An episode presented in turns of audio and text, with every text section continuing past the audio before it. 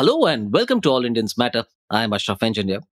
The rise of the right wing has led to an increasingly vociferous demand for the abolition of reservations for underprivileged groups such as scheduled castes, scheduled tribes, other backward classes, and tribals. Reservations were introduced to correct a centuries old imbalance in Indian society that made the upper castes extremely powerful and rich while keeping other castes crushingly poor and low in status. That imbalance has not been corrected yet, and reservations continue, though they are under increasing attack. Reservations still shape the polity of India profoundly. Today, therefore, I want to talk about reservations and the critical role played by VP Singh, who, as Prime Minister, implemented the recommendations of the Mandal Commission, providing reservations for the first time for other backward classes or OBCs in government services. His decision sent shockwaves through Indian politics, the impact of which is felt even today. Depending on where you stand, VP Singh is a messiah or a demon. This makes VP Singh a key figure in the transition years of India moving from being a Congress dominated country to a Bharatiya Janata Party dominated one. All Indians matter. I'm very pleased to have on the show Debashish Mukherjee, who has been a journalist for more than 40 years, specializing in Uttar Pradesh and national politics. He is the author of the recently published, much acclaimed biography of VP Singh called The Disruptor How Vishwanath Pratap Singh Shook India. But I'm even more pleased because Devashish and I were colleagues at the Hindustan Times for many years, and his book and now this episode allows me to reconnect with him and relive my journalism days. Welcome, Devashish. Thank you, Ashraf. Thank you for calling me. Thank you for inviting me. You're very welcome. And thanks for making the time, Devashish. Let's get right into it. Debashish VP Singh implemented the Mandal Commission recommendations by introducing 27% reservations in central government services for OBCs. Already, there were reservations for SCs and STs. So, why was this decision momentous? SCs and STs are not part of the caste system. Now, this is uh, important to understand that is they are not part of the traditional Hindu caste system. SCs are the former untouchables who were uh, a certain set of people who carried out the particular menial occupations which were considered so unclean that other castes would not even touch them. You know, such as um, skinning dead animals or cleaning lavatories and all that. So they are not included in the caste system. Well, STs are scheduled tribes who lived in uh, mostly forest and uh, remote areas.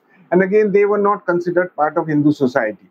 So, at independence, in a bid to correct this discrimination that SCs had faced and what you can call alienation that STs had faced, these two groups were given reservation in government jobs. Right? So, uh, in the traditional Hindu caste system, there are just four groups or varnas. That is the priestly caste, that is uh, Brahmins, the warrior caste, that is uh, Kshatriyas, the merchant caste, that is Vanyas, and the rest. The rest were Shudras, that is, those who carried out hundreds of other tasks that involved physical labor but were not seen as necessarily unclean from farming or carpentry or, um, or whatever you call it. You know, there are so many other uh, tasks that involve physical labor. Now, these Shudras are today known as OBCs, right?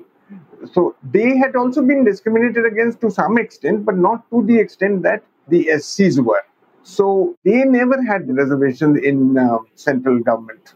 They had reservations in some state government jobs, but never in the central government. So when VP Singh in, implemented what was called the Mandal Commission report, it led to them getting a 27% reservation in central government jobs and central government undertakings. And this was in 1990. I remember I was a teenager and I recall yeah, vividly yeah. the firestorm of protests that followed. Could you detail them for us? Yeah, see, there was tremendous backlash uh, from the upper caste who felt that they were being discriminated against. You know, uh, in turn, that the OBCs did not deserve uh, any such boost like the SCs because they had not been that badly treated and they felt that uh, government uh, merit, concept of merit in government job appointments was being uh, seriously compromised.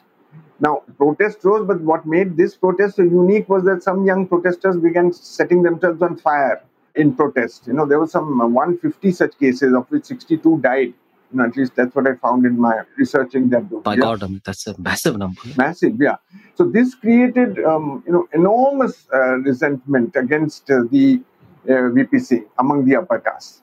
And um, sort of he had been that hero earlier, and when he was campaigning against uh, Rajiv Gandhi's uh, corruption, and now he became their biggest villain. And then these self immolations and protests continued until some people went to court against this um, decision of VP Singh's and to find out whether it was constitutionally viable or not. So then, uh, so when it went to court, the court stayed it, and Supreme Court stayed the decision. So then only then did the protest uh, stop. You know. But two years later, uh, yeah, the court upheld it, Yeah, yeah. and then there were no protests again. I mean, and since then it's been on. It's uh, '93 it was upheld, and from '95 we've had this 27% uh, reservation for OBCs in central services. you spoke about the immolations. I think, uh, if my memory serves, the most famous case was that of Rajiv Goswami, who set himself on fire and subsequently passed away later. Yeah, yeah, Yeah. yeah. He was the first. He was the first. Yeah, he was the first. Yeah, yeah. Debashish, over time, has the fear that those castes excluded from this reservation would have their job prospects jeopardized proven to be true? No, I mean, you can see today's reality shows that their job prospects have not been in the least jeopardized.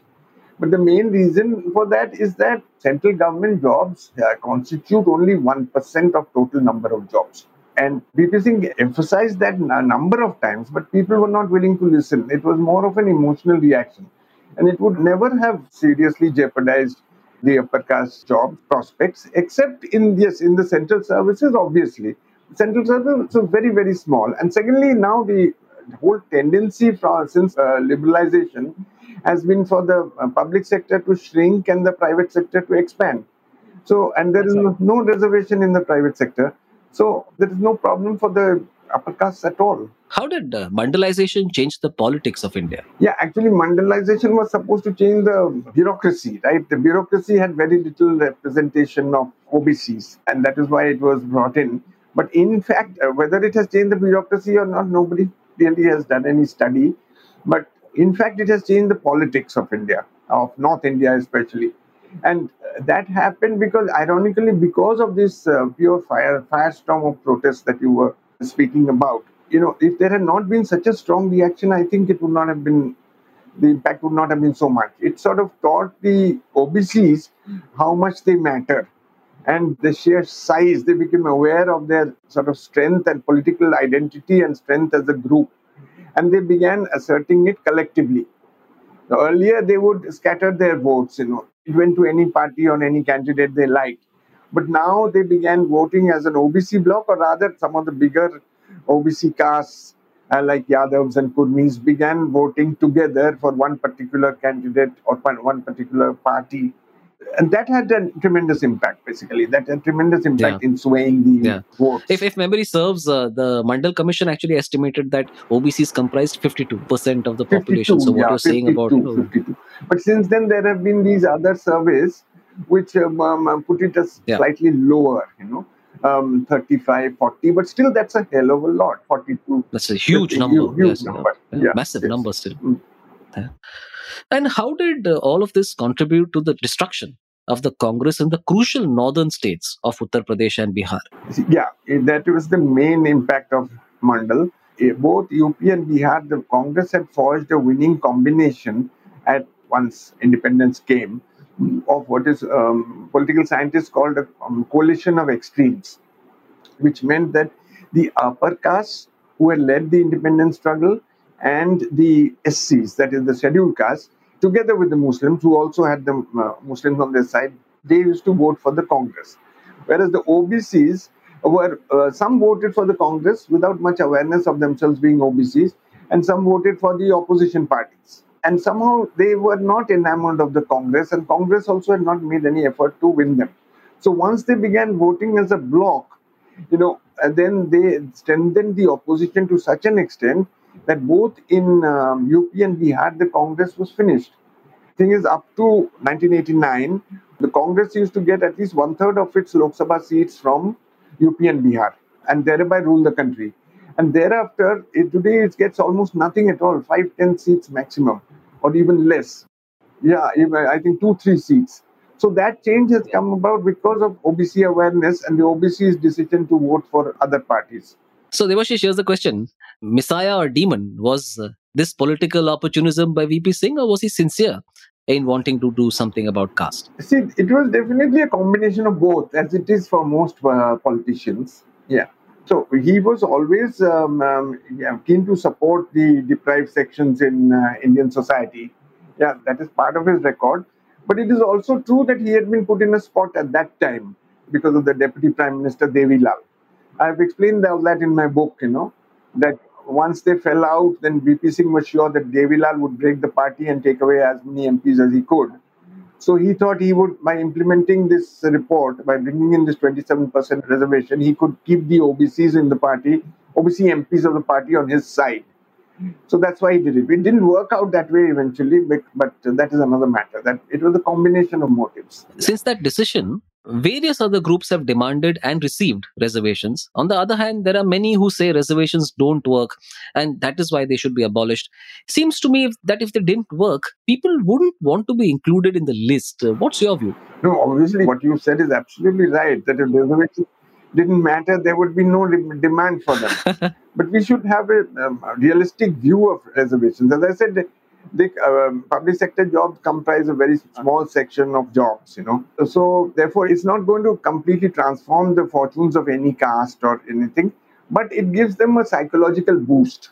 Two things. One is they were indeed underrepresented very, um, um very much. So, uh, I mean, in uh, VP Singh's time, uh, it, it, was 14% their uh, representation in the central government services, whereas as we have seen, the percentage of the population is you know, up to 50% or maybe a little less, but their representation was much less. So that obviously has grown in the last um, 30 years uh, since um, the VP um, Singh took his decision. But reservations alone cannot change the fortunes of any caste, as I have said. So to that extent, they don't work. I mean, they do create a small uh, privileged section among castes, but it is more of an hmm. emotional mm. issue. It's very much yeah. an emotional issue. And how do you see the demand for the abolition of reservations panning out? Uh, can any government afford to undo them or even water them down? No, I don't think reservations can never be abolished, obviously. As long as we have democracy in this country, no government can water them down. Even any government who does do it will lose all the votes uh, of the reserve section. The people get removed. But, you know, where if, as I said, only a microscopic minority from that community may have benefited from reservation, but I can be, I'm pretty sure that if they remove it, uh, that entire community is not going to vote for that particular party again. So it's impossible. There are some, you know, what what can be called uh, anomalies in the reservation process which need to be corrected, of course. But even those, I think, will never be corrected. Like well, one of them is like uh, even if not thanks to reservation, but uh, thanks to uh, socio-economic changes, any caste which was included in this backward uh, OBC list sort of moves out of it. If they start doing very well overall, uh, I don't think any government will be, have the courage to remove them from the OBC list, saying that you guys are well off and now uh, you should not get reservation, because then again the consequences will be severe. And what that means, however, is that castes which are uh, really backward and don't get that much of a chance because uh, any kind of affirmative action helps those who are best prepared to take advantage of it. Um, you know, they, they, if you are reasonably well educated, only then you can get a government job, whether you are an OBC or, or SC or ST or not. If you are, you know, uh, the streets uh, uneducated, you can, you'll never be able to. So the, the better off obviously benefits. That is a given part of affirmative action everywhere, even in the US or wherever. Uh, but uh, to that extent, uh, I, I don't think it is panning out um, to um, it can it can ever be abolished, let alone uh, it can't even be watered and so that brings me to my next question, actually, Devashish. How have reservations worked? Are there any studies on them contributing to the social and economic balance that I mentioned earlier, or I should say, contributing to the correction of the social and economic balance that I mentioned? I think to expect it to is um, do so is itself uh, unrealistic because the number of jobs involved are very small over many years if, with reservation in educational institutions you know. So then you create a whole sort of class of young people from these particular sections who are qualified enough to you know be considered for these jobs. And um, as far as i know job quotas have not been fulfilled here even now. Even now be it obcs be it scs or sts uh, there is a backlog And the backlog exists because just because there are not enough people who can satisfy even the minimum qualifications. You may say that merit is, uh, is compromised, but even then, those who are taken get uh, have to pass an, exam and uh, pass an, an interview and all that, and enough suitable candidates are not found. And that is why that is what they call um, um, gaps. Basically, the quotas are not fulfilled. However, there is of course this thing that it has also led to the growth of an urban middle class of SCs, STs, and OBCs. OBCs also last 25 years. So this, which did not exist earlier, and whose children are quite capable of competing on par with the upper caste. That that they are, and and they also have this advantage that they get reservation, of course. So into that to that limited section, it has brought equality. Debashish, on a different note, VP Singh is very much the architect or pioneer of coalition politics in India, isn't he? Yeah, yeah, very much so. Yes, he was very much so. He, he began the first uh, coalition government in the center, and the trend of coalition governments or minority governments uh, continued for the next 25 years till 2014 when uh, the BJP came to power um, and won enough seats to form the government on its own. Though it remained an NDA government, it still remains. So, uh, for quarter century, uh, the um, uh, precedent he had set continued. And also, I think that in the long term, at some stage, India is a very diverse country, and one party rule may change. Though in the there is no immediate prospect of it happening. It is true.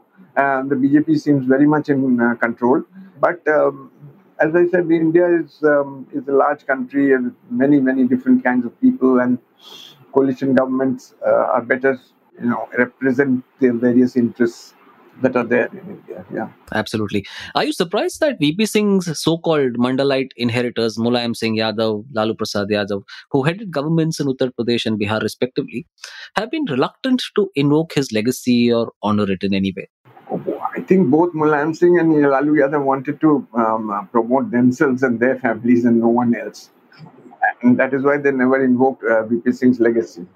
Yeah, but, but they were not even able to consolidate the OBCs the way it had been um, expected because of their focus on their own caste. Other OBC castes moved away from them, both in uh, UP and in Bihar.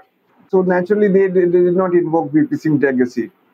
And uh, also, I think they, of course, they owe a lot to VP Singh and there was some, um, at a personal level, much um, animosity between Mulayam Singh and VP Singh. That is also, I found. Yeah, I think they fell out at some stage. I think if you, that's what you write. Yeah, they, they, were always kind of rivals. Yeah, yeah they, they were um, always sort of didn't try to get along mm. at all. Yeah, yeah. So tell us about the book. How did it happen? No, it happened mainly because I stumbled upon this, uh, you know, huge, uh, voluminous, uh, unpublished interview of VP Singh's in the uh, Nehru Memorial Library you know, I it was uh, largely by chance. You know, I read a reference to it somewhere, and being a member of the library, I just looked for it, and it was there, and it was full of amazingly vivid quotes from VP Singh. He is very eloquent in, in and and very down to earth in his. Uh, uh, speech in his uh, spoken words, you know, he's um, it conjures up very interesting detail and uh, images and all that. His, his his conversation is full of that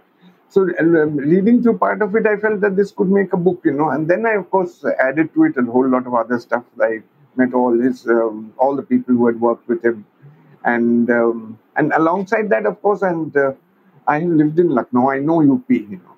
So I have traveled in every district. So I felt I could handle this. That was the reason all three put together, and there was no, you know, sort of um, um, detailed biography of his. Uh, yeah how did you research it? Yeah, I, I mean, one is uh, talking to uh, as many people as I could find who had been close to VP Singh and were still living because um, you know they would all be well, fairly old.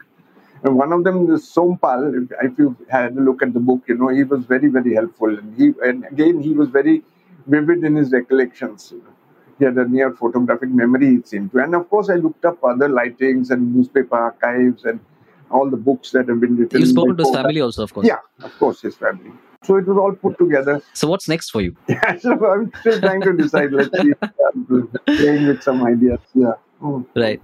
So Debashish, here's a question I ask all my guests at the end of the show. Why do you do this work?